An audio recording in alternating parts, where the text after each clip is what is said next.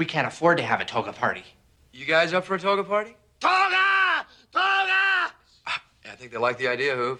Oh, Otter, please don't do this. I got news for you, pal. They're gonna nail us no matter what we do.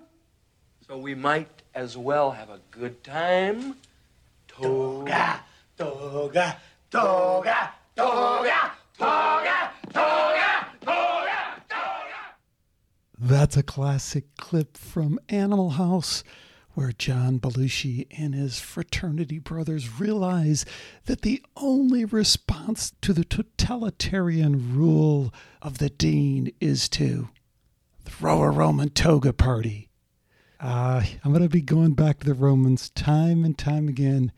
And to kick it off, here's a clip from my upcoming interview with Chris Knowles. And you know, one thing that I keep saying, and I, I'm sure maybe a lot of your listeners will just think I'm insane, but really, a lot of what this is all about is about restoring a state cult, much the same as what we saw in ancient Rome. So when you take the the, the ritualism, which we see at every Super Bowl now and, and every Oscars now, and you combine it with this this cultic gaslighting, with this this mass conditioning into like this invasion of the body snatchers reality, um, they, they go together because they're all moving towards the same goal. And the, the mask is the uh, annihilation of individuality, which is, you know, it's a prime aspect of any cult throughout history. Welcome to Skeptico, where we explore controversial science and spirituality with leading researchers, thinkers, and their critics. I'm your host, Alex Tsakiris, and today we welcome back one of my favorite scallywags of the alternative media and the author of a new book that we're going to talk about, The Endless American Midnight. Chris Knowles is here to join us. Chris, welcome back. Thanks so much for joining me. I want to pull up on the screen this fantastic new book because what I want to tell people is, you know, a lot of folks are very familiar with your kind of essential read blog, The Secret Sun. And I, we see on there that you've actually started a new institute, jump, jumping on the bandwagon there, but some deep state stuff there. But what you've done here with this new book, The Endless American Midnight, which I didn't quite get why you would do it initially. But then I thought about it a little bit more. And, you know, it's like there's so much stuff packed in the secret sun.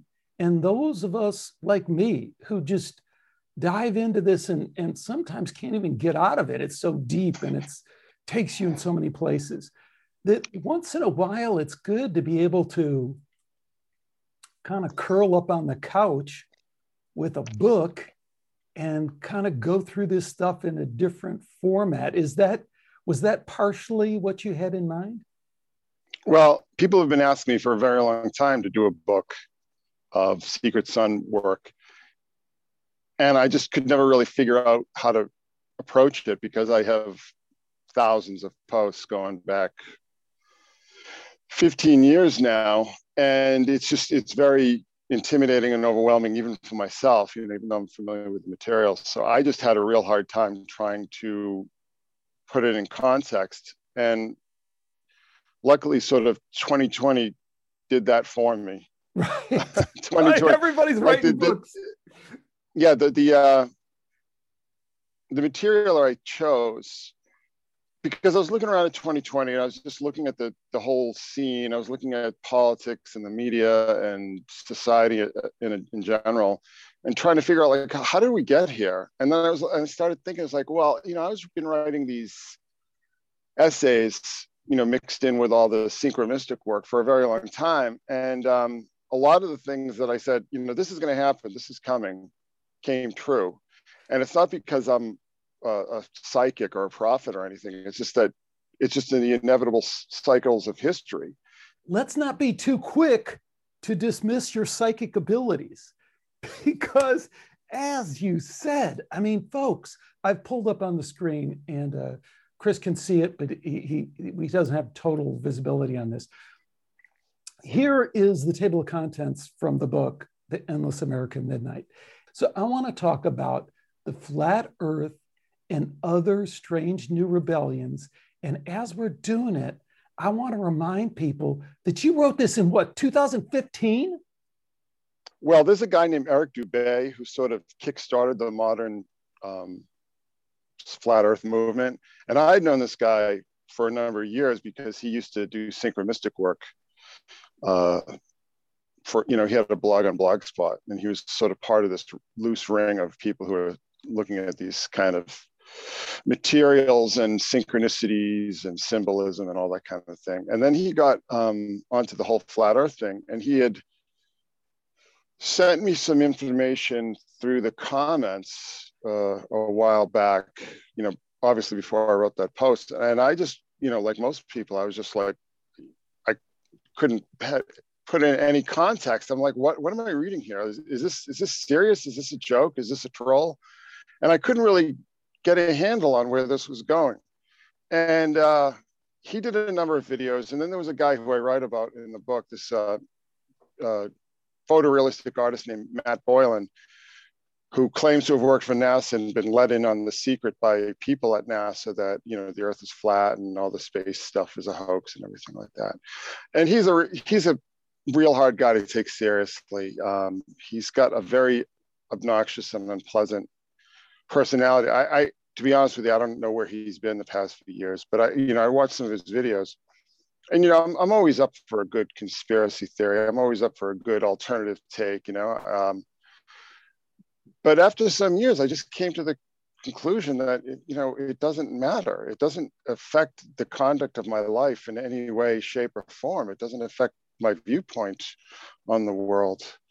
Um, so it, in, in one way, it was kind of liberating. But yeah, this was, stuff was going on back 2014, 2015, before it became such a big deal in the mass media. Here's where I really wanted to take you because it's where you take us in the blog post. And that is that initial sense that you got when you read this. It's like, what is going on? Am I being trolled? Who would say such an outrageous thing? And then w- the connection you make is this I, I, love how you connected it to this uh, I fucking love science vibe.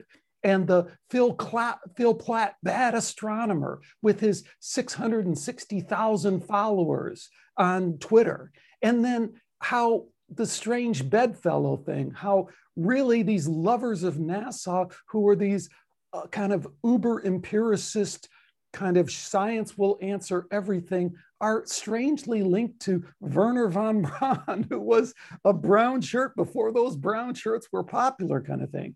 And where, where I think you really took us in that post five years ago was just a kind of total layer bare the phony, fake scientism agenda. And in particular, this cult around, I fucking love science. And I immediately understood exactly what you meant because I discovered it much more slowly in, in my work. I wrote a lot of those kind of things. I, I was that was like a real big theme for the blog for, for quite a while. It was just taking apart this whole scientific worldview and and really tracing the the roots of it, where it came from. There's a, there's another um, chapter where I talk about Carl Sagan's demon haunted world and how that sort of resulted, how that played out, and how that ended up really with you know Jeffrey Epstein um, financing a good chunk of the uh, theoretical science being done today. Uh, you know, he had his you know his claws in MIT and Harvard and all this scientific organizations, you know, all these big name people. So, I mean, this is something that I was looking at for a long time because I really feel, you know, when, when we talk about where we are and how we got here, I really feel that that group of people, that movement, the, the scientists, the scientismists, uh, as I call them, uh, atheists, skeptics, this whole constellation of people who've, really been marginalized in the past couple of years. But at, at that point in time, they were, you know, extremely aggressive. They were extremely online, as the term goes, um, and they were, you know, spreading their message message very aggressively. And then it all kind of came to a halt for some bizarre coincidence that will probably never be, uh, you know, solved is that it all came to a halt when uh, Jeffrey Epstein was uh, taken into court with um, Jane Doe versus Jeffrey Epstein. I think it came to a halt before that. And I think it's more traceable to uh, James Randi because, like a lot of these things, there's a kind of cult of personality thing that sometimes creates an uh, unexplainable uh, kind of wake in the water. And I think he did. Uh, and I think his demise, and then when his own group kind of turned against him initially as he was getting older, and then he kind of went through the dementia stuff, and then he came out. Strangely enough, I think his coming out as a as a gay man who had kind of rigged the system to get his boyfriend kind of through an immigration thing. I think the whole thing kind of his underage boyfriends. Yeah, his underage boyfriend. Yeah, yeah, because you know, back in the day, uh, people forget, but back in the day, there were the these great Randi conferences where there were 40 foot banners with his image on it. You know, he had really kind of uh, just slipped into these guys exactly what they claim to be so against is that kind of cultish kind of uh, personality kind of thing. What do you think about that? Well, I think that that was deliberate. I think maybe it almost feels like a, a, beta testing of some sort. You know, can we construct an alternative mass religion to replace traditional religion? And I think that, you know, the people who are bankrolling all this, and of course Epstein was a, a large part of it, um, had very strange beliefs of their own and very strange agendas of their own. And what really happened, you know, we had those amazing meetings which were getting just fawning press attention, uncritical press attention. When, that um, court case came up with the identity theft, with that, uh, with his live-in lover there, um, the, the, press went to great lengths to either ignore it or to smooth it over for him. Um, you know, he was clearly uh, a favored personality. He was protected. He was protected by the media.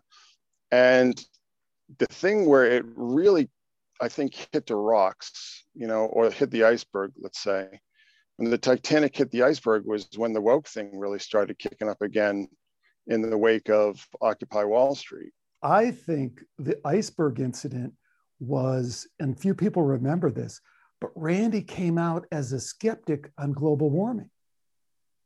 And he was yeah getting... I, I don't i don't think that really broke that wasn't the straw that broke the horse's back. I mean they, he he had a lot of things that he said in favor of eugenics all kinds of stuff. I mean this is all the things that these skeptics or what's left of the movement or really what you know the woke skeptics really um, they've they've written all these revisionist uh, history and like oh I I should have known about this or I did know about this and I was blind to it, mea culpa, mea culpa, whatever the um, situation is. But I, I, think that it was it was definitely um, because I was watching this pretty closely. It was definitely what was called atheism plus, and atheism plus was atheism plus woke, and it was really the women. You know, it was predominantly women. Uh, people like Rebecca Watson were were really at the forefront of it. And they really went to war against, um, you know, all these creepy guys and all these creepy guys in the um, in the uh, the Epstein orbit, like people like Lawrence Krauss. You know, I, I think you know as toxic as I think woke is, um, they they really did the rest of us a favor because they helped stop this thing in in, it, in its tracks because they were presenting a, um, a rejoinder to the dominance of the movement by people like Randi and Plait and Dennett and Harris and you know on and on and on. Um, they were providing a rejoinder to their sort of their dominance, and you know Harris got it on the the the uh, terrorism and, and Middle Eastern stuff. Um, a lot of them really kind of took it in the neck for different reasons, but um, so, so I really believe. I, sure. let, let me just let me just finish my thought. Yeah. So it's like I was looking at this stuff. I was writing about a lot. There's a lot of pieces that I mean, some of which I put into the um, the appendix of the um, the the ebook version, I, I put in about 100 pages of new material in, into that version, and a lot of it was sort of these things that I'd cut, you know, in my first draft. But I was writing about this stuff a lot, and I was watching, and I was paying very close attention to it because they were sort of coming after us. You know, I mean, people like Randi were sort of dipping their toes into, you know, these real fringy things like synchromysticism and stuff. So I, I mean, it was you know it was opposition research on my part because I knew that they were going to come after us and I think that they would have had this atheism plus woke um, schism not been so successful in, in really uh, crippling the, the mainstream skeptical movement. Before I plow forward, I want to go back and make sure we fill in some of the leaps we're making, some of the inside baseball leaps, so that people can follow along a little bit if they don't know it. So we all have the James Randi thing down, the amazing meeting, the million dollar challenge, where he said, Hey, anything that is paranormal, I'll pay a million dollars for it. And it was a brilliant, brilliant publicity stunt in that it became the focus. And he had kind of created a, a false, completely false, phony, quasi pseudo scientific experiment and test but then it became this standard that everyone could kind of push against. Now, the other thing you're alluding to is all these guys, and it was 90% guys, were going to the amazing meeting and they were just fawning all over, you know, James Randi and all these other self made quasi celebrities. And in the meantime, guys doing what a lot of guys do at night in at the bar was not a pretty scene. So Shermer, Michael Shermer, kind of gets sucked into it for you know maybe some of the things that he did that weren't so appropriate with young women who maybe had too much to drink or maybe had something else in their drink that wasn't supposed to be there and then some other people had some and then as you said uh, Krauss from Arizona State University later it comes out but we know it was rumored about earlier is involved in even uh, slimier, scummier kind of stuff. So this stuff is kind of bubbling around the edges. And then you have, as you said, which is always kind of an interesting phenomenon in these groups, is that they kind of there there is an element of realness to it that I think that the co-opters and the social engineers can never really fully control. So you do have someone like Rebecca Watson, Rebecca Watson, or other people who are genuine and believe in the cause and they rise up and say, "Hey, this isn't what we're about, guys. Uh, this is this is what we're supposed to be against," and it gains traction because there is a certain amount of cultural ethos that's built into that stuff. So, is that is there anything you want to add as just kind of a backgrounder to all that stuff you just said previously? Well, like I said, I, I think that this was an attempt or, or beta testing or an experiment to construct an alternative religious paradigm.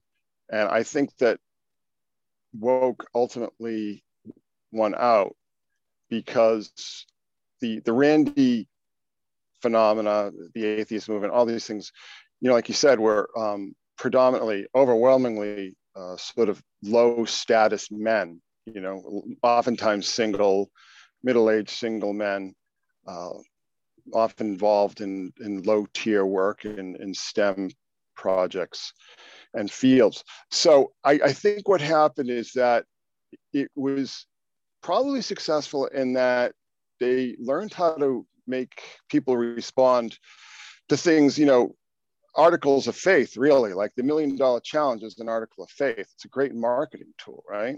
And you know, you saw a lot of these quasi-religious or quasi-socialist icons being used to make memes and so on and so forth.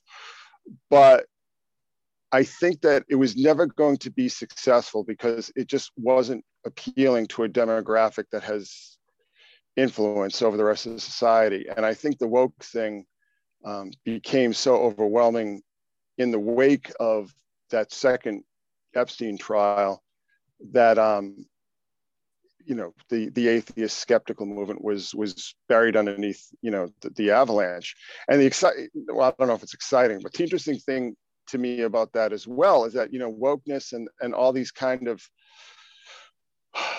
outgrowths of PC culture and intersectionalism, you know, they're, they're extremely anti-science. And, and I think a lot of the original battles between these two wings of the movement were over these anti-scientific claims that the wokers were trying to um, instill into dogma.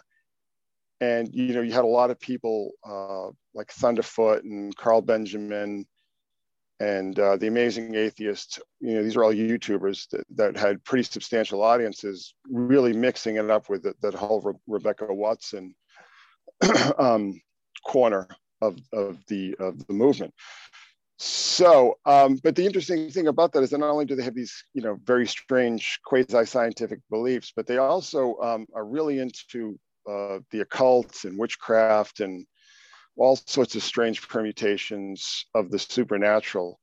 So, uh, you know, Randi is not only dead, but Randi is, you know, spinning in his grave for eternity, you know, because everything he tried to build, you know, fell apart. I mean, he was yeah, successful in undermining a lot of things. You know, he's successful. He was successful in helping undermine organized religion.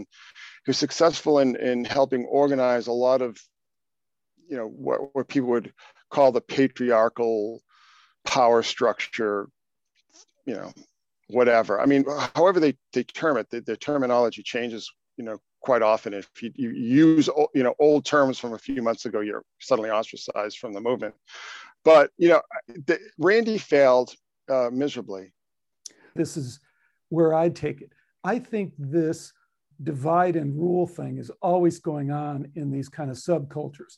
And I think when you can break the uh, scientism and the woke communities into two communities that you now control, and you, you kind of create another forced choice situation where, like, okay, nerd, where are you going to go? You're going to go with the scientism people or you're going to go with the woke people. But the other thing that I think he did that was absolutely uh, uh, fundamentally important, and we still, still see the ramifications of it today. It was a test run on how to kind of jury rig the emerging science media that was moving to the internet. And I know that because I was right in the mm. middle of it when I was doing all these all these interviews or like a near death experience and this stuff was making it through the scientific literature, particularly the medical scientific literature, the Lancet, and all these other really important medical journals. But then when it hit the uh, kind of general public science media, it was being completely distorted and completely turned inside out. And, and sometimes yeah. in a kind of crazy, in your face way that was just like, why would you even say something like that? You just make yourself look stupid. And I got about 50 interviews on that if anyone wants to bother and, and go look. But I think there was, uh, you know, in terms of laying the groundwork for that, absolutely Randi's organization did that. They found the pressure points. They found the leverage points you know uh, where mm-hmm. to push and also where to lever and all that. And now they've reached a point and i think we're living that. And i think two things came out of that that i wanted to pull you into talking about. Because one i like the way that you kind of had that kind of broader analysis that not all these things work as they're planned. And I think that's an important part of understanding how the social engineering game works. Because sometimes in our community, we we kind of go overboard on the other side, like, oh my God, they have such control that everything they do is so uh, yeah. so yeah. I take yeah. global warming. Global warming, what a freaking fail. What a stupid idea. And the reason is because it's the wrong game if you want to play the global warming game with science, yeah, you can rig the science for a little while and you can get the 97% fake thing out there. And anyone who wants to go and just dig into that for 15 minutes, you see that that's a fake consensus, completely uh, rigged. And then you, but then you run into ClimateGate. All you need is one guy to say, this is really what the data looks like. And here are the emails with the group that reveals that they're rigging the system. But the biggest thing they didn't plan on is you're freezing your ass off in the East Coast. And whether we oh, like the, the entire center of the country too. I mean, look at Texas. So, so now before, Texas has had sub-zero temperatures. Exactly. So before anyone starts railing on us with emails about, well, you can't tell one year to the next. You got to look at the patterns. It's like, yeah, but both are true. when people experience that, they they have a it, it's a reality check on the science. And for them to try and do the uh, New World Order, which is what all this shit is about, to try and piggyback it on global warming was a huge mistake. But even that was a test run for the home run they hit with the pandemic, right? Because it was the same principles get in there, rig the science, try and get the edicts, you know, but they trumped that a million times over with the pandemic. And I think they had the benefit of one, the Randi, you know, jury rigging the paranormal science and suppressing that and turning it inside out. And then that led to their first attempt with global warming, which was kind of a fail. But then that led to the huge success that they hit with the pandemic. Well, like I said, I mean, that's why I see the whole Randi thing as like, you know, beta testing or A B testing or um, an experiment, you know, like a social experiment. Um, that's exactly, you know, what you just described is exactly why I see it in that context because like I said, it began to recede. But what we saw in its place, and this began, I'd say around 2000, 2017 or so, was this major gaslighting where science was now um, unquestionable dogma. That you know this this whole thing, you know, trust the science. The science is settled. I mean, there are no two more unscientific things you could possibly say in your life. You know, science is never supposed to be settled you know, you're not supposed to trust the science, you're supposed to test the science. I mean, that's the whole point of science. and when you see, um, you know, the, uh, simultaneously with this gaslighting was this, um, the replication crisis, where all of a sudden people were saying, um, I can't replicate this published peer, so-called peer-reviewed experiment. And that just grew and grew. At one point, it was 50% of the experiments couldn't be replicated. And then it became 70%. 70% of the, of the published um, experiments could not be replicated by other scientists. So, uh, you know, this whole gaslighting thing and, you know, what Randi sort of planted the seeds for was, you know, science is religion, scientists is a priesthood, you know, as if scientists are not all completely beholden to their paymasters in government and corporations. You know, like scientists are not individual thinkers, they're not independent in any way, shape, or form. You know, if there's any subsection of society that's more controlled and more dependent and more subject to uh, you know punitive measures if they step out of line, it's the scientific community and the scientific community has, has been terrorized into to silence and complete um, uniformity of, of belief. And, and that's why you have to take care of the people like Rupert Sheldrake or the Dean Radins, you know, people who are use the scientific method in exploring paranormal ideas because that steps outside, you know, that opens the door for uh, for, for heresy, basically like that. And um, you know, even if these experiments were valid. Um, they, they need to be discredited. You know, any invective or insinuation needs to be thrown at them until, you know, the, the persuadables, the weak, the meek, you know, you sort of like your daily grail crowd, when they roll over and accept it, you know, and it's just like, it's gaslighting it's it's social control and it's gotten really bare knuckled. And i saw this starting in 2017 i saw how this began to grow. I saw how this began to emerge. I saw the techniques they were using. And i would you know i'd goof on them in posts. A lot of those posts i'm putting back up um, by the way on the blog. So i just saw the, the, the methodologies that we're using the, you know the kinds of intimidation. It's all extremely totalitarian uh, you know straight out of the maoist playbook let's back up on a couple of things before we. So I want to talk about the experimenter effect. I want to talk about the replication problem, both of which you brought up. They both relate back to Sheldrake. They both relate back to consciousness, really, because it hints at this thing that we've known for a long time that consciousness is somehow fundamental and it's messing up our experiments and our need to kind of measure everything. Well, it don't quite work that way. But the other thing I wanted to stitch in here is, and I'll, I'll kind of start with this and then we'll back up into those other ones.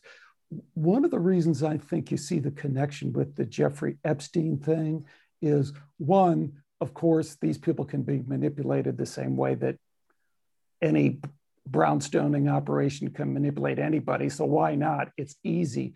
But the other thing is, I think what all this revealed at some point was how incredibly uh, cost effective the manipulation of science was.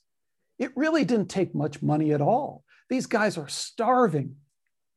You throw 10. Well, that's 20. what that's what I said. Yeah, that's exactly what I said. Let me just put a point on it so we make sure we're saying the same thing. It's like, look, if you have money and you got to start spreading your money around, one of the three, one of the things I say, one of the ways to explain why science was manipulated in this way is that it wasn't a grand plan anymore that it just started yielding uh, uh, it got a high yield it got a high rate of return. Wow we put a little money over there. God we got a lot. We put a ton of money over here with this movement this progressive bullshit movement. We didn't get crap about it. We bought what a few votes? This is really getting us the bang for our buck. What do you think about that? I think it's been like that for a very very long time I think probably in the wake of World War One at the very least, uh, because science really became such an important part of the national security state apparatus. Um, I, I, think we're in the tail end of that. You know, I keep telling people that I, I really believe that we're in the tail end of you know the age of discovery. We're on the tail end of the age of scientific breakthrough and technological breakthrough. And I, I also believe because of trends in society that we are going to see a loss of expertise in the coming years and we'll probably lose a lot of science that we had. So um, maybe you know maybe that ties into the same phenomenon as as consciousness and so on because maybe there were sciences of consciousness uh, 2000 3000 years ago and they were just lost. You know i remember seeing graham hancock talking about like well look at the pyramid of giza and then he went out to some other pyramid that you know looked like children had created. And he's like well what happened? You know in 100 years you go from khufu to this little mound of, of pebbles and, and dirt. Well i think what happened is that they lost expertise. Uh, they might have regained it in, in later times but i think this is very common among you know imperial cultures and imperial societies, which we are. I mean, we are we are living in the American imperium. We're not living in the country that maybe you and I grew up in. It's no longer that. Somewhere along the line, it became just a full-blown empire. It was just never acknowledged as such. So when you talk about things like science or whatever is going on, you know, you can question it. You can offer rejoinders with, with excellent published, tested, uh, confirmed experiment and observation, and it doesn't matter because the scientists aren't in control of this. The scientists are all on the payroll of the national security state, and they know all too well the difference between what happens to somebody who goes along with a program and the difference between someone else who doesn't, who steps out of line because if you step out of line, I, I would say that your chances are much worse than, say, a monk in the 12th century committing some sort of heresy. Um, the, okay, the, the punishments are, are much faster and more severe.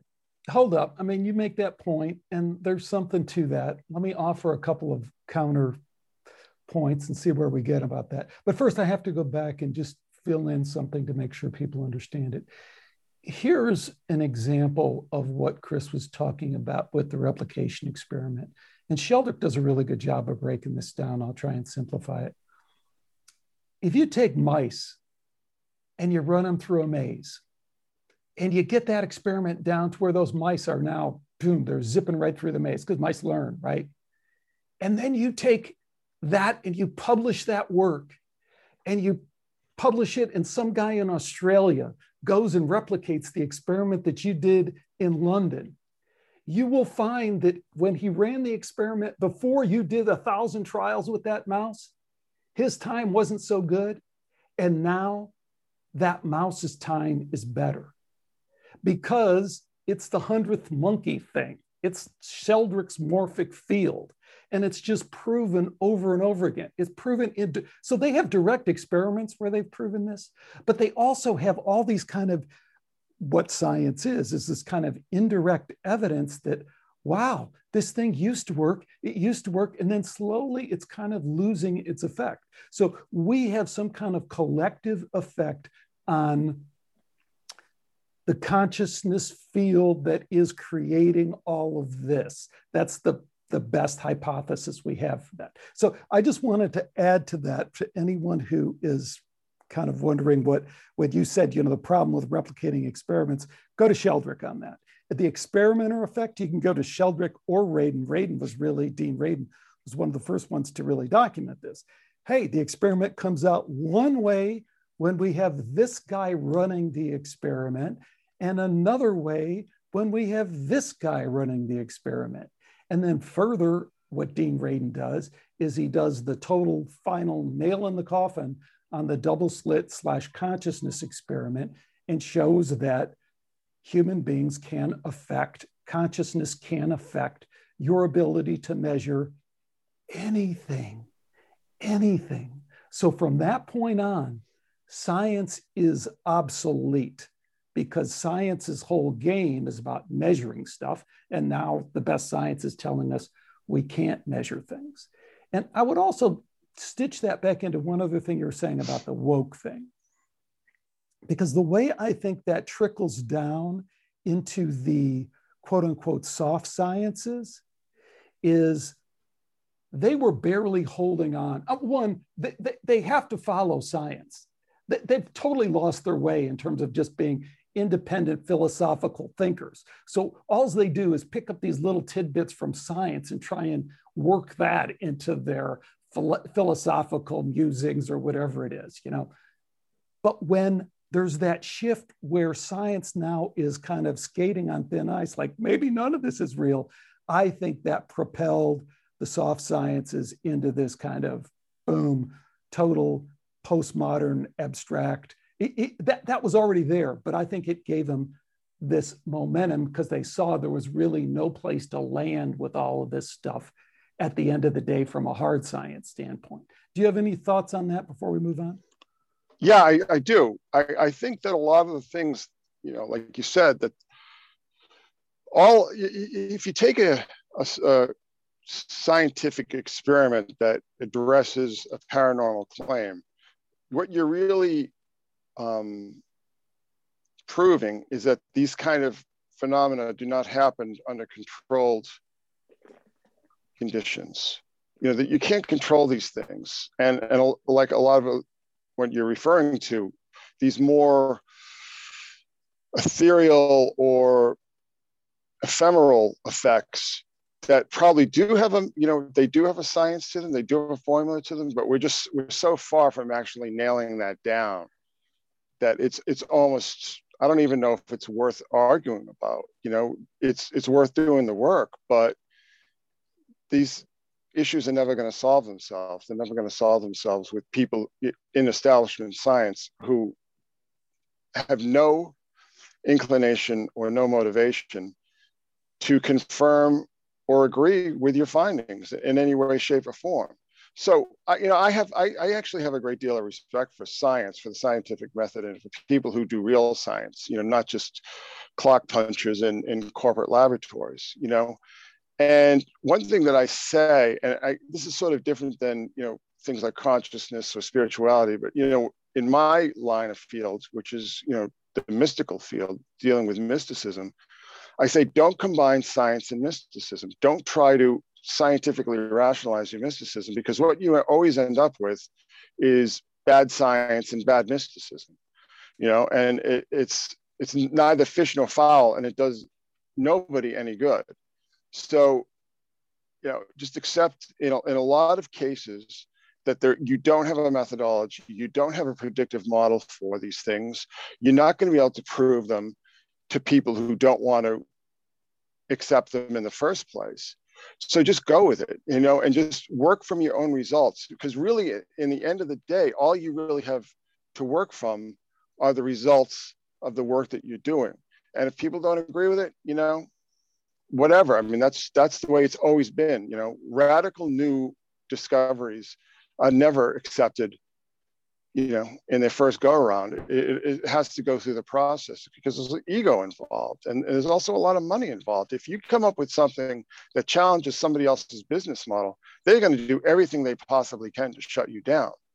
So um, there you go. I mean, I, I really start to believe that, you know, we, we've been all raised to have this uh, almost reverential respect for scientists, like they're our priesthood. But look at look at the old priesthood. Look how the old priesthood turned out. You know what I mean? A lot of these scientists aren't any different. And um, I think a lot of the science they're doing is just absolute make work to sort of keep them busy, so they're not out there, you know, going Ted Kaczynski and the rest of us. Well, there's kind of two ways to take that. So, first, I want to bring your attention to this little article that I sent you. This is just, oh man, this is just a dandy. Uh, the title of it is Controversy on COVID 19 Math Mask Study Spotlights the Messiness of Science During a Pandemic. And this would kind of bring us back to uh, my point earlier about how when we let them get away with climate change, which they kind of remastered from, rebooted from global warming, which was a complete fail. And then they tried to reboot it as climate change, which was equally a fail, maybe not as bad. And it seems like they've kind of abandoned that because they're so successful with the pandemic thing. But here's the quote that I loved about this that I shared with you. Let me pull it up here. But here, this whole article is about how, gee, we really don't have any good science to support the idea that masks are effective in reducing the spread of this virus among the general population. And I just did a whole show on this. So, folks, look, your mom was right when you went to kindergarten and she said, cover your while you cough. So, in a laboratory, you can show that a mask stops that little stuff from flying out of your mouth. But that was never the issue, right? That's, that's one of the tools of fake science is it's kind of the home ice thing, right? So let's drag the problem, quote unquote, let's drag the scientific question onto territory that we know we can win. So in this case, it's like, do masks stop stuff from flying out of your mouth? And then let's do all these elaborate, you know, laboratory, sciency looking experiments to prove what we already know. Of course they do. But the real question anyone ever had on that from a public policy standpoint was do masks reduce your chance of getting the COVID 19 illness, disease, flu, whatever you want to call it? And consistently, we've known for years that the answer is no, and surprisingly no. We don't exactly understand why masks don't work. We don't understand why we never recommended them before and all the SARS and the COVID 1 and uh, the swine flu and all the other. We, we never got to the point because if we did get to the point, the other thing we would have looked at is well, what are the potential adverse effects of a mask? But we never got there because we never even dreamed. When we say we, meaning like official science to whatever it's that they had looked at masks and they said they're not they, they just don't seem to yield the results we thought they would in careful studies. So, anyways, in this one that I brought up, this to me puts a cherry on what you're talking about when you say this next level science by edict, you know? And here's what the guy said. Well, said. can I explain? Uh, yes. Here's the thing. So we have the epidemi- epidemiology, we have science on this COVID phenomenon. But that's only part, you know, the actual science being done is not really the issue for the people who are driving things like wearing masks, you know, the Fauci's and, you know, the present ruling structure in Washington. Um, this is this is about creating a cult. This is about instilling cultic behavior in people as, as a means of control. And you know, the gaslighting is part of it. So let's just put us let's just put aside the actual science on the COVID and and just put a pin in that, and, and we won't get into the actual disease. You know, because I'm not a Well, well, am hold- not a virologist. No, no, no, let me let me finish my thought. I mean, I'm not a virologist, so I'm not going to be able to speak to that with any authority. But I'm looking at the phenomena of, of the masks and the, the shutdowns and, and all the rest of it. And what this is is that it's all classic cult conditioning. And part of the um, one of the hallmarks of cult conditioning is erasing the identity, the erasing the person's previous identity. And that's why you see all these people. And I'm just like, what are you doing? Who wear masks in their like social media profiles because they want to show that they're down with the program, that they're part of the cult. You know, they, they agree with this dominant gaslighting narrative. And, and you know they're part of the in group. It's all about in groups and out groups. And, and what's really being done here, and I just see it so often, is that it's just cons- in constructing a cultic mindset, a cultic behavior set that um, really doesn't have anything to do with the actual science. You know, even the most generous interpretations of the, the science that, that people like the CDC uh, and the World Health Organization are putting out. It, it, has nothing to do with that. The issue here is controlling people's minds, is controlling their attitudes and turning them against each other. You know, so what we have now is that we have the, the classic cult indoctrination, you know, and we have the um, sort of the buzzwords that we hear going on, but we also have this this uniform, the cultic uniform, which erases the identity. You know, you see this in say basic training in militaries. You know, you shave the head and you take on the, the uniform because they want to reduce individuality as much as possible. And, and that's exactly what's happening here. I mean, it's exact same phenomenon. If you look at the way that this is being conducted, um, again, even if you uh, agree or disagree with, say, what people like Fauci are saying, um, that's almost irrelevant at this point because really what it is, it's, it's about um, cultic behavior and, and in groups and, and creating this, this giant cult in, in, in much the same way that Mao did during the Cultural Revolution. See, Chris, this is why I love these dialogues with you. And I hope other people can follow along. And especially since you have this kind of Boston kind of, you know, put up your dukes kind of thing. and I have the Chicago, you know, don't screw with me, don't tell me I'm from Chicago kind of thing. But it, it, it's super cool. I, man, I'm totally with you. But I almost think, you know, it's a kind of where, where you want to start. It's kind of a chicken or the egg thing. So just, I'm going to swing back to this because, again, I'm using the term stitch it together because I think it's kind of interesting to stitch what you're saying together with what I'm saying because I don't think, despite how it might sound to people, that they're at all in opposition to each other. Because what I'm trying to build on is that in order to do that, that level of really kind of perverse social conditioning that just is so far, it, it's such a moonshot for most people to think that they would be kind of implementing that kind of cultish plan. What I think people can grab onto easier is from a science perspective, the way that we all understand this is supposed to work is that science to inform policymaking decisions. And those and that's supposed to be a transparent process. So when you hear things, and this is the quote that I really wanted to pull out because I think it's like the ultimate quote. When the guy says, Yeah, this is really a shitty study, I'll acknowledge that, but I still think we should use it because it supports the idea of mask wearing, and we want people to wear masks. And then he says, This is my favorite skeptical quote instead of clamoring for scientific studies to back up mandates, wait for it, we will tell you if we get more evidence. In the meantime, just wear your mask.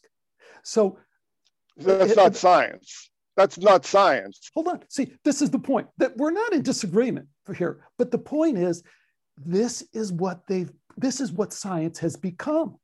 Where it's okay to say, why are you clamoring for more evidence? Why are you clamoring for proof for to support the edicts?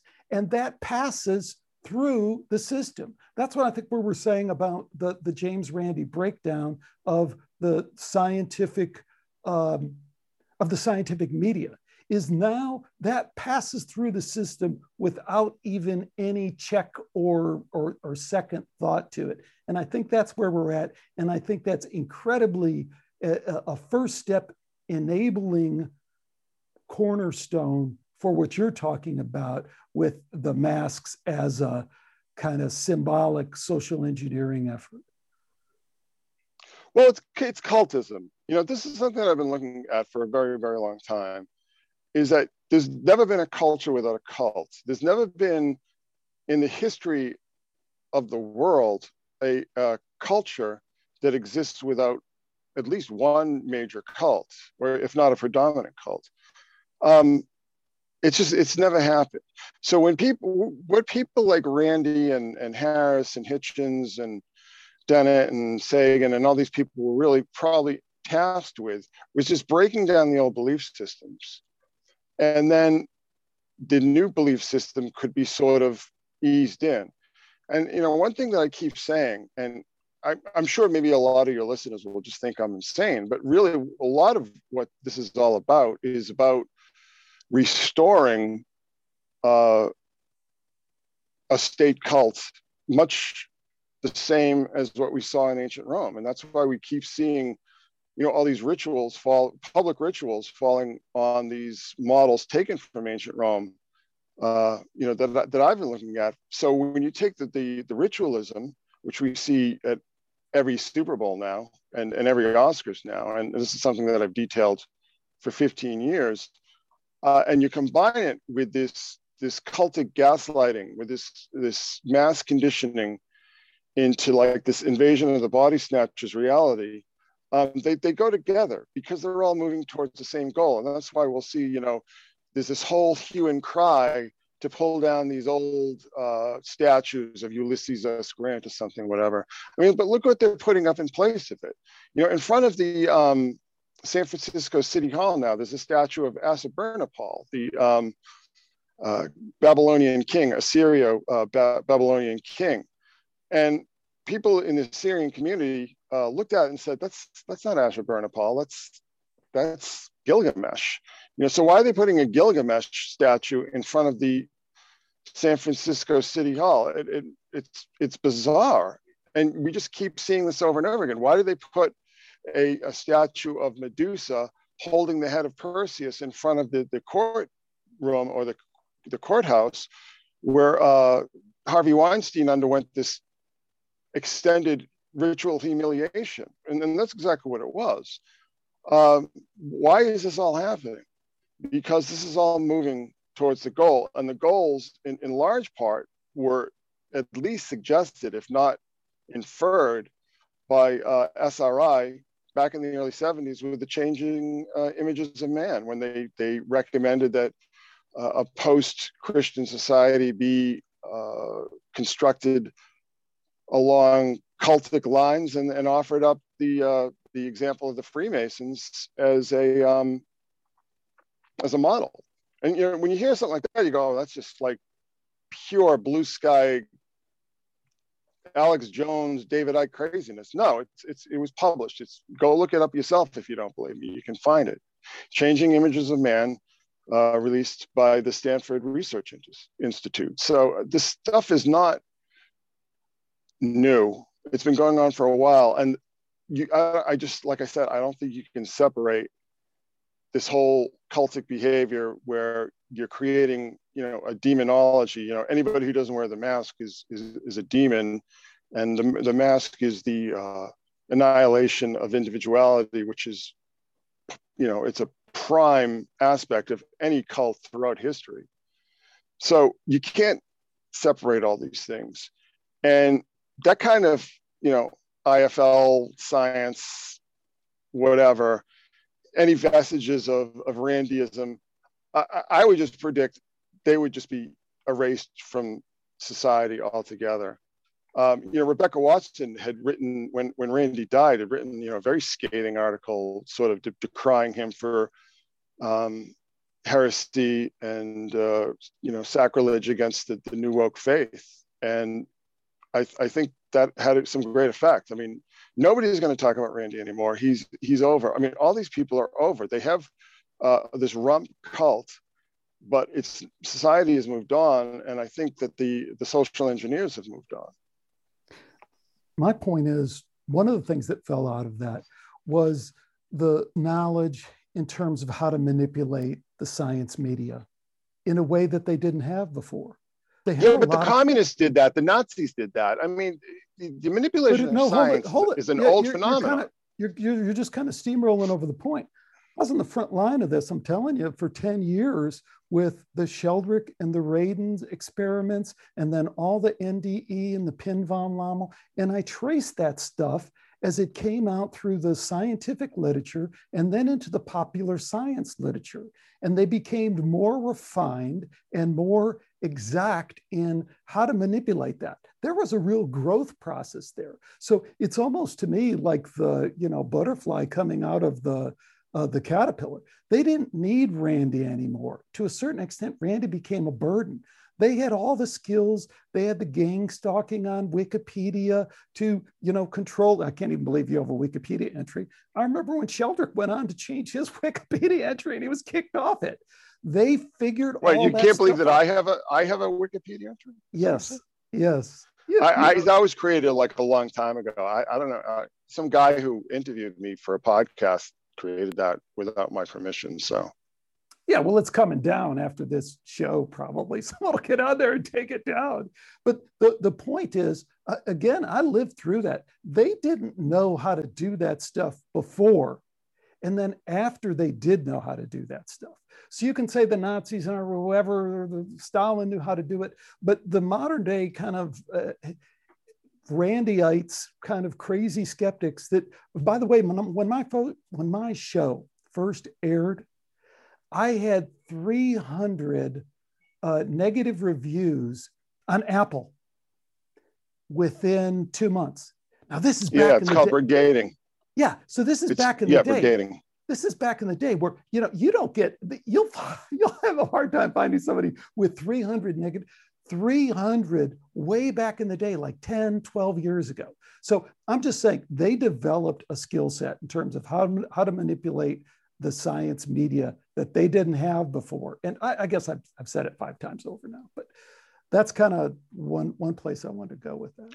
It's accelerated because of social media, and I, I think it's you know there are a couple of factors playing in here. One is that instant outrage machine on Twitter and and to a lesser extent Facebook, um, and a lot of it is is a generation of young people who are extremely alienated, who are very poorly educated, and who've been very poorly prepared for the workplace and really don't have anything but time on their hands. And they become very angry and bitter about that. And I would say understandably. I, you know, I, I think that uh, I remember reading in, in Starship Troopers, and Robert Heinlein said, you know, that uh, he had, well, he said through the guise of, of a teacher in, in the military academy. He said, you know, children are not delinquent. Parents are delinquent in not raising their children properly. So words to that effect. And I, I think that that's, you know, a major part we see. And then, of course, now today, you know, we have this whole lockdown thing that's been going on for over a year now. Um, people have a lot of time on their hands and they're afraid and they're being gaslit and um, they have to lash out at someone. And you know there are great penalties for lashing out at you know x amount of groups who are protected. So you just find the people who aren't protected and unleash all your anger on them. Uh, yeah it's been going on for i don't know three or four years now um, and the you know the trump administration uh, you know the whole the election and all that kind of stuff and all this Russiagate kind of business. Um, I think that just poured gasoline on the fire. It just it it accelerated this whole cult, uh, this mass cult brainwashing, you know, to a degree that we haven't, like I said, we haven't seen since the Cultural Revolution in China in the '60s. Okay, so folks, I want to remind you that this fantastic kind of back and forth dialogue we're having is loosely based on this book The Endless American Midnight. And I want to remind you this we have basically talked about one or two of the short chapters in this book. We could, I, I could, and I will try and get Chris back on as often as I can to talk about more and more and more of these because they're all just this deep. It's like I told you at the beginning when you dive into the secret sun, you better clear the afternoon or the evening off because you might be there for a while. It's incredibly deep. So I, I thought what we would try and do, I would love to hammer you on the technology thing because mm-hmm. I just don't think you you got the chops there. I mean, I was in the PhD program in artificial intelligence many moons ago. I walked the, lo- the, halls of Texas Instruments. I just interviewed a gold badger from Texas Instruments who was a senior member of the technical staff and has a PhD in quantum computing from the University of Texas. I interviewed Riz Virk from the MIT Game Lab. I can tell the bullshitters and the non-bullshitters. Two of those guys are, those two guys are definitely not bullshitters. And this idea that we've kind of hit the wall, uh, no, no. What we have to worry about is the opposite of that because as, as much as we don't like the, the crazy over the top singularity idea, there is an ultimate truth to the advancement of technology, the advancement of computer technology, and kind of augmented consciousness that is undeniable. But unless you had a quick comment on that. Yeah, I do have a quick comment on it. And and you know, really what the I was a true believer in all that stuff up until not that long ago. And you know, I was you know, I would have agreed with anything anybody said about AI or quantum computing or technological progress. Um, but what a couple things happened. First of all, what happened is that I've been reading this, you know, popular science material for uh, most of my life, and I just keep seeing these promises made over and over and over again, and they, you know, nothing ever comes to them. You know, these amazing breakthroughs um, yeah, but that's all you bullshit. just you never see. But no, no, no. Let me just finish what I'm saying. So, and then they, they then they recycle these things. The other thing that I kind of base that on is just you know my journeys around the the internet. Um, you know, just various kind of strange corners. You know, maybe some different Reddit forums or whatnot. And there's a, there's always a lot of people involved in these tech firms that are just like you know this AI, AI stuff. It's just you uh, know, Chris, let, it's, let me it's not two, what they say it is. Let me give you two touch points that you can go research if you want on your own. One is a movie that anyone can watch, and I talked about it a lot. I think it's super interesting. It's the movie's called AlphaGo. Have you ever seen it? Mm-mm. It's a it's a Netflix movie, and it's about Google's AlphaGo project to create a, a machine learning game playing Go winner. And Go is this kind of mm. next level chess that's been around in, in Asia forever. And it's the if you go to you know China, Korea, particularly Japan, you know any of the Asian countries, Go is like wow, and the best Go player in the world is considered, you know, an untouchable genius in the way that we think about chess, right? And everyone acknowledge, has acknowledged for the longest time that Go, from a machine learning standpoint, is more difficult than chess. Chess was cracked a few years ago with uh, uh, Big Blue, Deep Blue, yeah, Deep Blue by IBM, in kind of a uh, in kind of a dorky way.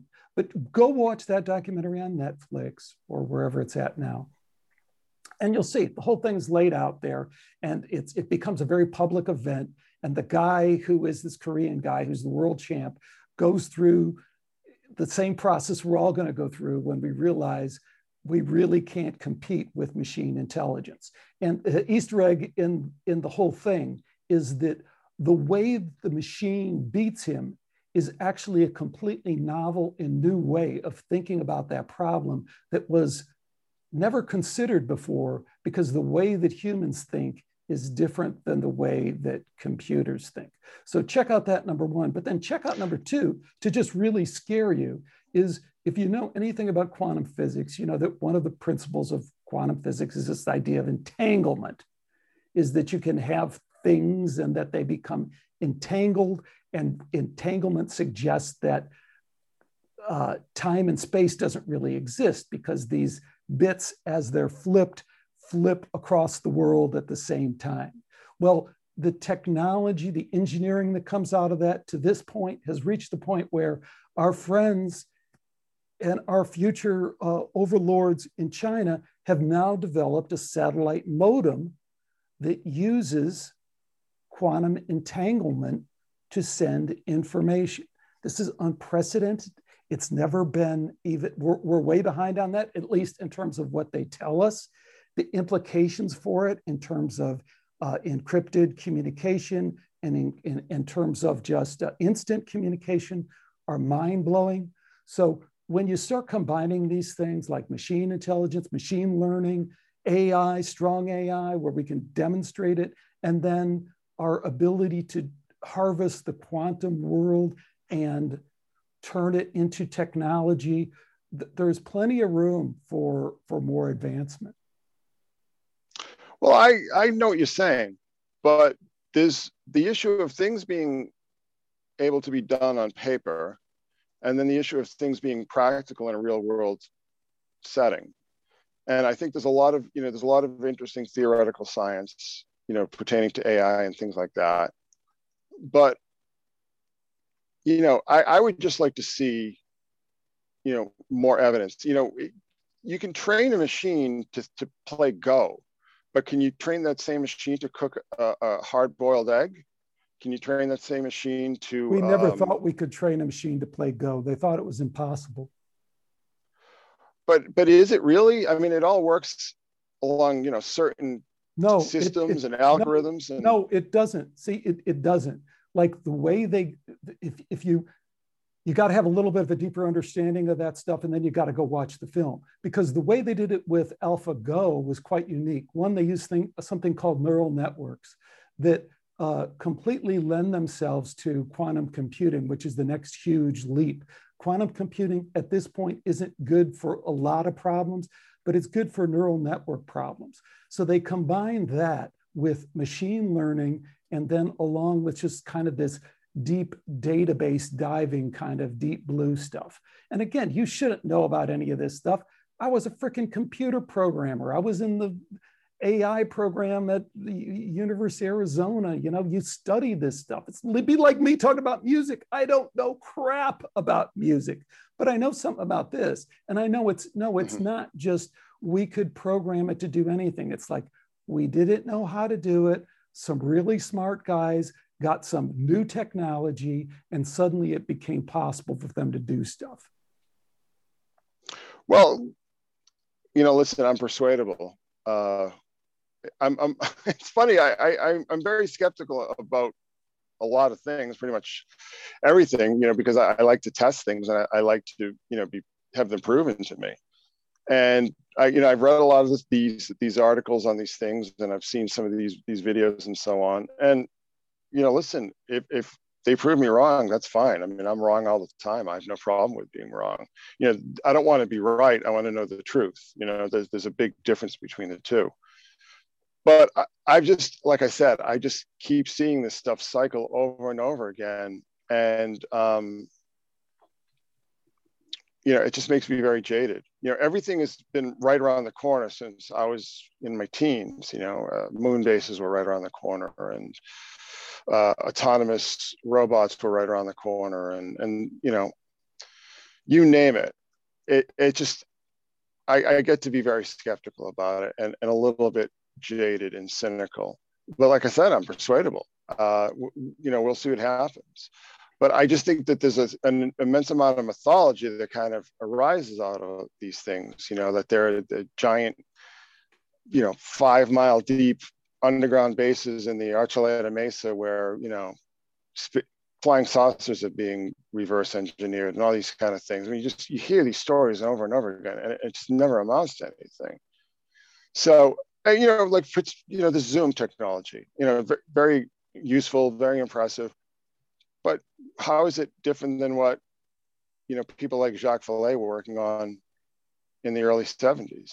You know, I mean, all, every all the technology that we have now was being theorized and modeled and experimented with, you know, 50 years or so ago. So I, I just I am skeptical, but I'm also persuadable. You know, I, I like I said, I don't want to be right. I want to know the truth. Uh, you, you with me? Yeah. Uh, I, I love that point about persuadable, and I want to touch on it for just a second because, you know, like I told you in the email, you got a batting average that's way above Hall of Fame. You know what I mean? Like nobody gets up there and swings and knocks everything out of the park.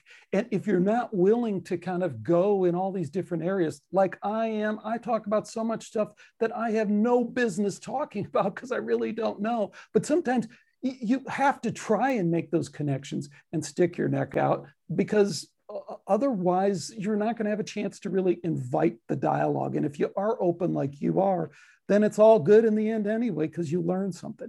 And that doesn't mean that I'm right because I might be wrong on the on the AI stuff, and you might be right, and I'm totally down with that. So I, I, I just so respect that, and I want to emphasize that because you know one of the sure sure signs of a phony, of a fake, and I've found it so many times on this show, is when they won't come on.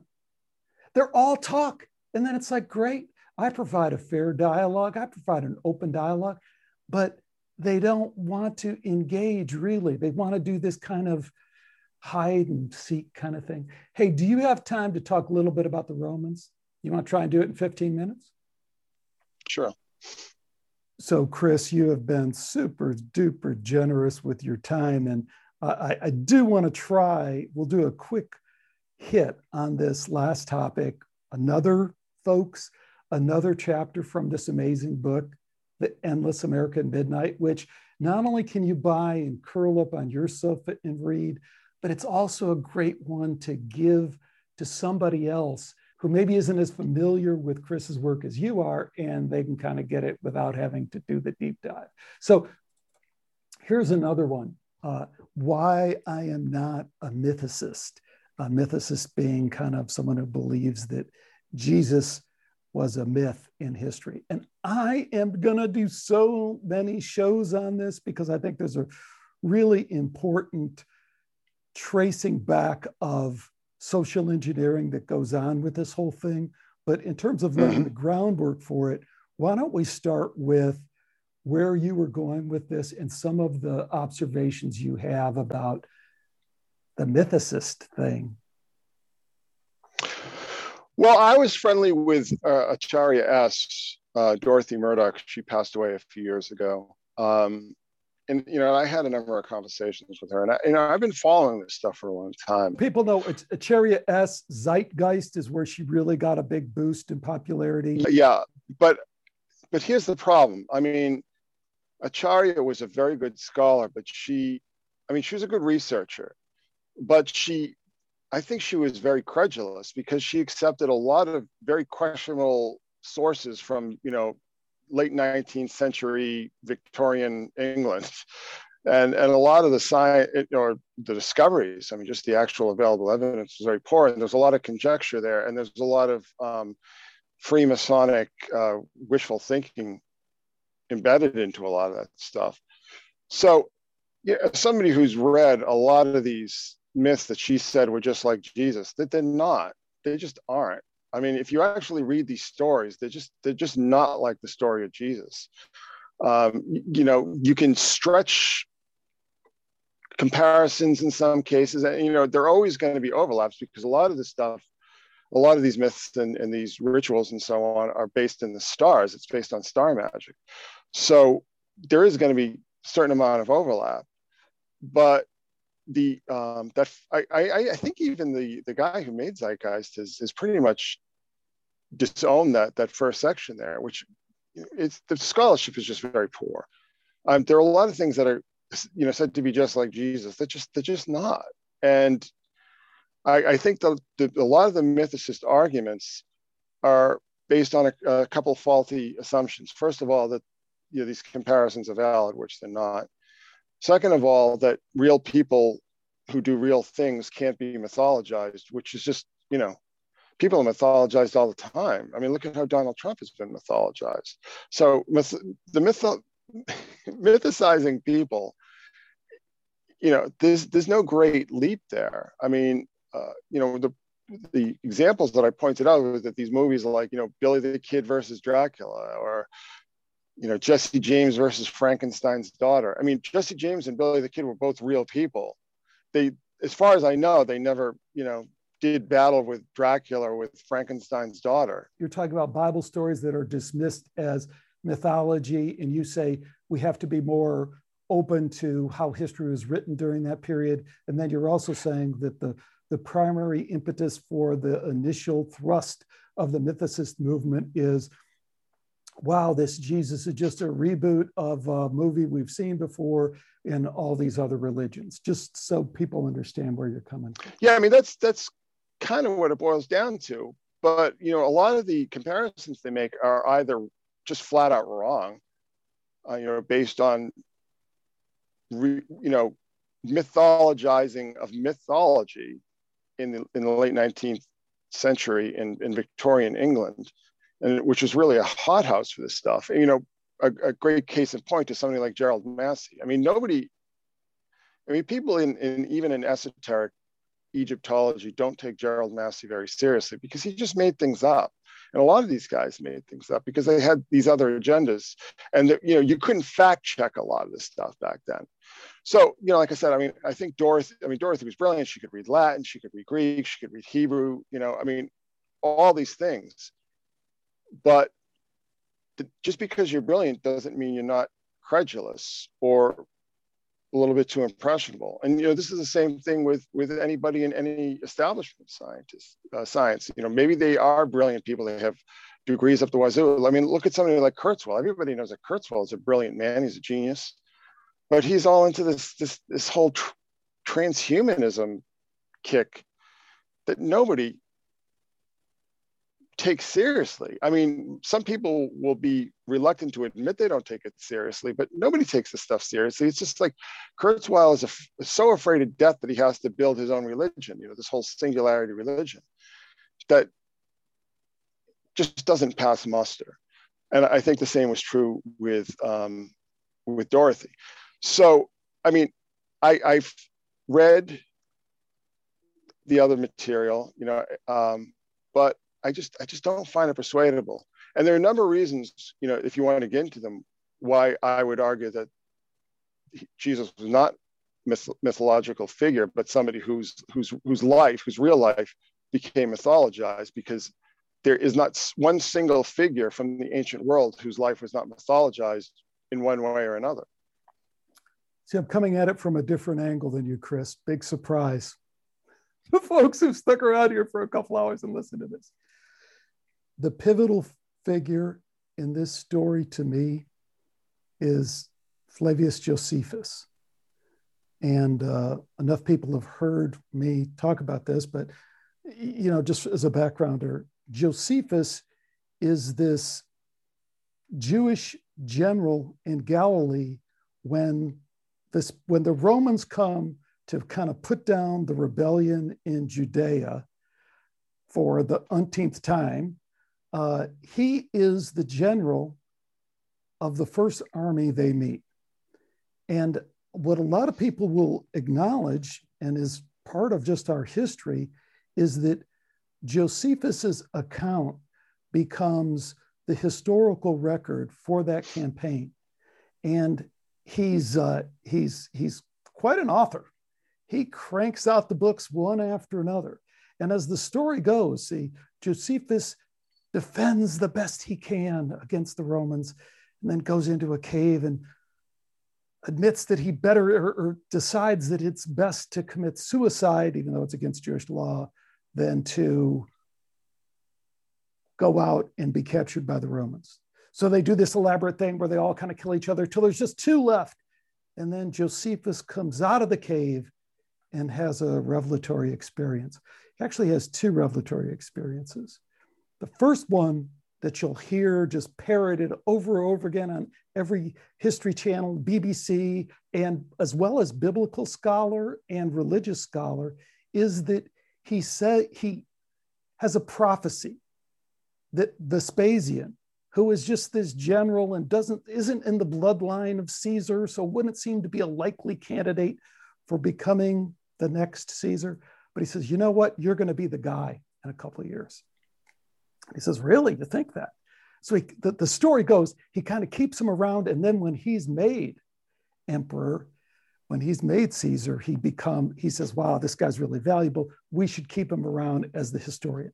But the other thing that he says that is the total game changer that everyone overlooks, that completely reveals the whole game in terms of social engineering 2,000 years ago and the beginning of how the Romans were almost as smart as we are, because no one's as smart as we are, at running these games is that Josephus comes out of the cave and he says, You know what? I'm, first of all, he says, I'm a super Jew. And by that, when I was 14 years old, I knew the Torah and I knew the law so well that I went to Jerusalem and I kicked butt intellectually on all the other old men that were there. And they all bowed down to me and said, Wow, you're the you're like a dream kid. You're the smartest kid in the world. And then he has all these other claims that he makes about how just he was a member of the uh, Essenes and the Pharisees. He was all of them at the same time. All these just impossible to believe and impossible for a, a, a true Jew at the time to be. But, anyways, he comes out of the cave. And here's what he says, Chris. He says, You know what? I love my Jewish people, but you guys missed the point. Our entire prophecy, our entire religion points towards Vespasian being the Messiah, Vespasian being the one that would fulfill our prophecies. So you talk in that article about Joe Atwill. I love Joe Atwill, but I fear that Joe Atwill has kind of combined two conspiracies together in a way that kind of obfuscates what's really going on. Because this first conspiracy is really the most important, and that's that Josephus emerging from that cave and saying, I'm the super Jew, and I'm telling you, folks, here's what it's about. Vespasian is the Messiah. We should all, all good Jewish people should convert over. And the reason why this isn't uh, kind of emphasized and understood is because this is global warming. It's a failed conspiracy. It doesn't work. Everybody in Judea doesn't go, oh, okay, Vespasian is really, we're going to rewrite our entire religion, all our family beliefs. Vespasian, it's a failed psyop, but it's a psyop nonetheless. So we don't have time to go into all this, but I do want to kind of kick this off and see if maybe we generate an ongoing dialogue about this because I think it's right up your alley, and I think it's. So... I, I'm confused though. I mean, I don't understand how this impacts on, you know, my argument that Jesus was a real person um, who was mythologized. I, I don't. I'm not really getting the connection here.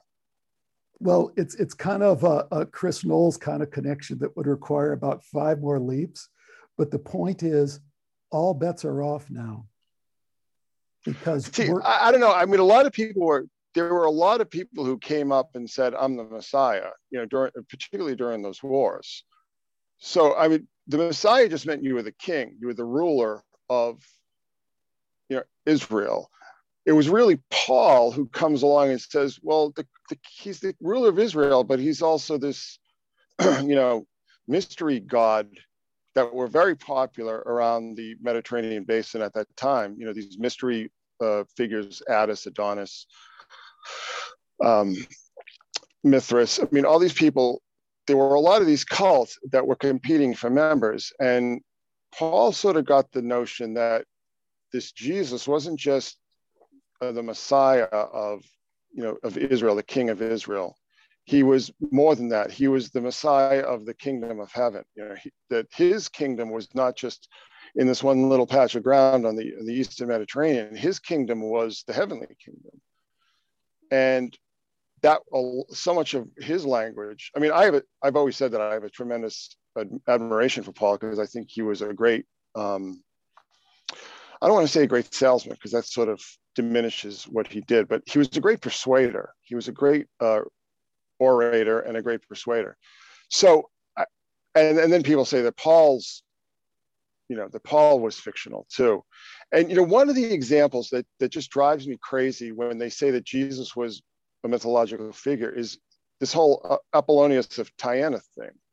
Now, nobody, you know, he, I guess he was known, but nobody announced him as this messianic figure until the middle of the third century and most of that was coming from uh, the, the wife of, of Caesar. Uh, so I, I, think that a lot, a lot of the groundwork, again, like you can look at a book and say, well, there's this figure, uh, Apollonius of Tyana, and he's similar to Jesus, and you know, therefore Jesus must be a copy of him. When it's when it's actually the other way around, and it, and it, it was very much a psyop because uh, there were a lot of problems going on with Christians and Jews throughout the empire at the time so like i said i mean when you really break that down the details of this stuff and you get past the sort of sensationalistic claims and i, I and i understand what you're saying about joe atwill and, and i think you're you're you know you're right to to a certain extent. But my argument is what do you think i'm saying? What do you think i'm saying about joe? let me let me finish. Let me just finish. I mean people are mythologized. People have mythologies from other people grafted onto uh, you know this has happened throughout history.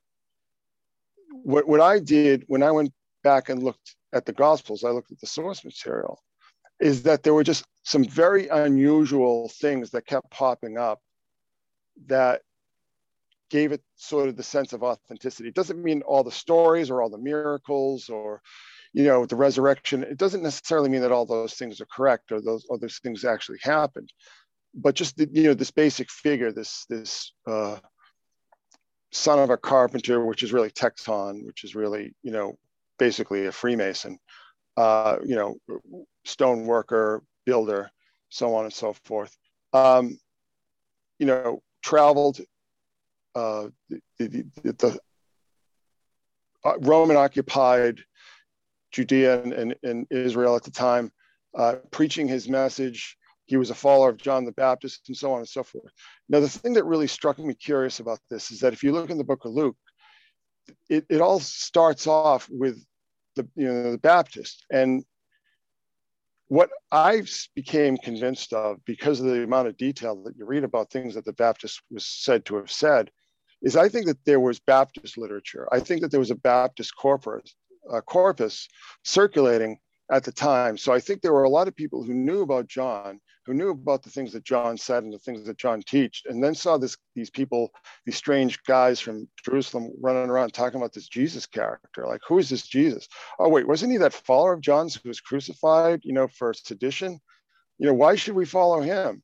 And, th- and then it just grows from there. But I, I think the fact that there's so much they talk about like the criterion of embarrassment. There's so many stories that you just would not put in a hagiography in the first century. It just wouldn't happen because what these things really were was like, oh, how great this person is. Everything they did was great. Everything they touched turned to gold. You know, you didn't have to explain all these things that I believe were, you know, rumors going around and so on and so forth. Because let me tell you, this, this there's a myth that just drives me crazy about this technological age is that you know there weren't mass communications that people didn't talk constantly talking to each other constantly gossiping that you had you know news readers running around the cities all all day and night. You had preachers. I mean there were people communicating on an incessant basis particularly when you talk about like uh, jerusalem or alexandria you know places where this stuff really emerged from. People you know these people were not ignorant you know, it's just like it drives me crazy. Like before we had the internet, we, we we didn't know what was going on. Like we didn't have a million magazines and newspapers on every street corner in in every major city. You know, everybody knew what was going on. Uh, you know, I think people were a lot better better educated back then. You know, go look at any Time magazine or Newsweek magazine from the 70s and look at them today. And it's just like unbelievable. You know, the, the dumbing down has been so apparent. So Jesus to me was was a real figure. I, I believe that he was part of this tradition of, of uh, magicians dating back to Mesopotamia. I, I, think he was a follower of John the Baptist who might have fallen out with John. And that when you go under those just those basic, I don't even want to say assumptions, just but those basic theses, and you read the Gospels themselves, you know, never mind uh, Josephus or never mind any of this other stuff. Just look what these people were saying about themselves and about their leader. You just start to realize that there's a lot of bending over backwards to explain things. Well, okay, you, you might have heard that Jesus did this, but really what it was was this. You know what I mean? Like you might have heard that he was uh, crucified. But really, what happened is that you know he rose on the third day, and these angels took him up to heaven after you know this big Pentecost and so on and so forth.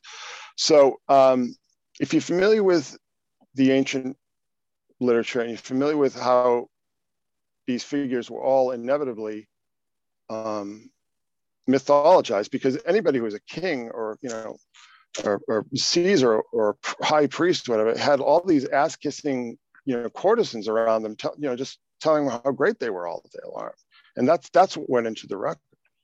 So um, I, I think we're maybe talking about like two different things. Like I'm just saying that, you know, I'm not saying that Jesus was the Messiah or Jesus was the Son of God.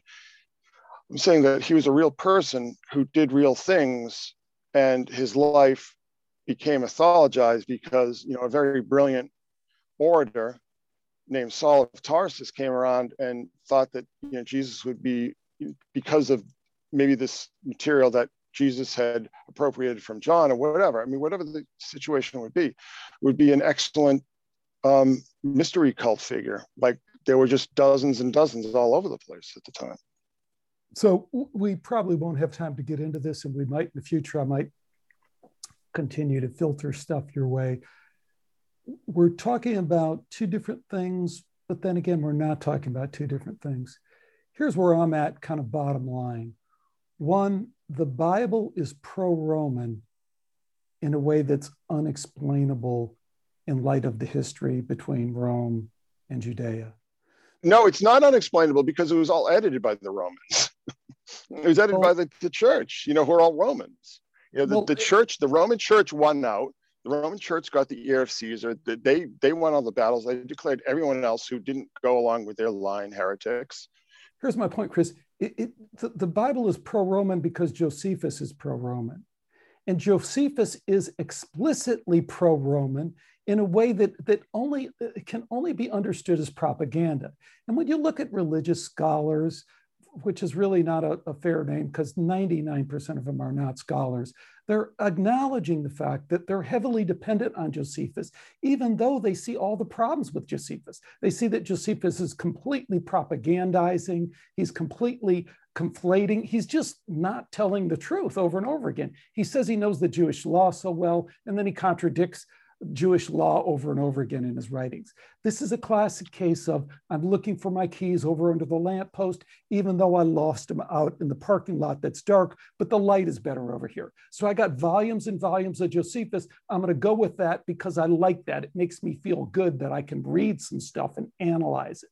But here's the real point where we owe a huge debt to Atwill, and that is that the Gospels are clearly, undeniably dependent on Josephus. You can read the two side by side, and it's the same story told a different way. One is told as a quote unquote Roman slash Jewish historian, that is Josephus, and the other is reinterpreted by the gospel writers as prophecy.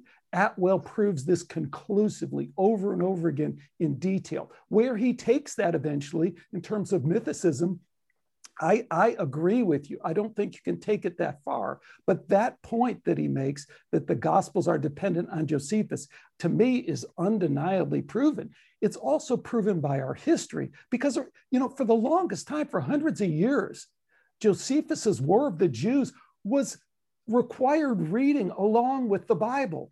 In the home, there was the Bible and there was Josephus. And it was seen that Josephus was supporting the whole story because it was telling the whole story. The other thing that I'd add to that is that I think when we really step back and we look at why that history still comes down to us today, I mean, why don't we have that kind of history of all the other groups that oppose the Romans that were even bigger and stronger than the little Judea over there? It's because we didn't see the way the thing was going to turn out, but the way the thing turned out when they co opted the religion and kind of made it into a, a, a proto Roman tool that they could use.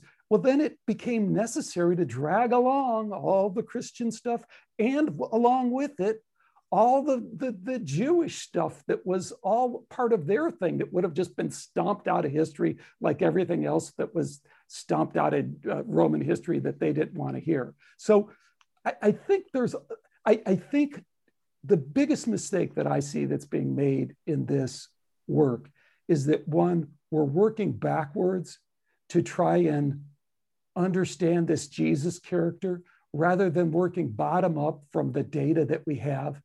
But the other two biggest things that I see is one, we just don't factor, we seem to easily fall into exactly what we are talking about before, which is the flip side of the scientism thing, which is the atheism, wokeness kind of view of this.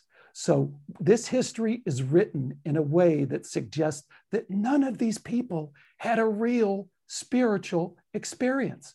None of them. So, Josephus didn't have a rich spiritual life. Vespasian, who was up stabbing the stabbing his sword through the throat of a druid, uh, wasn't tossing and turning at night like we all do about what the spiritual, what that did to his soul. All these people had a rich spiritual life, but we write the history as if we're all, you know, Hitchens style atheists that none of that stuff could possibly possibly be true. And so I don't know. I've kind of thrown a ton on the table. We won't have time to process it all, but I want to give you a chance to kind of maybe lead us out for for this this round of our talk about the mythicists.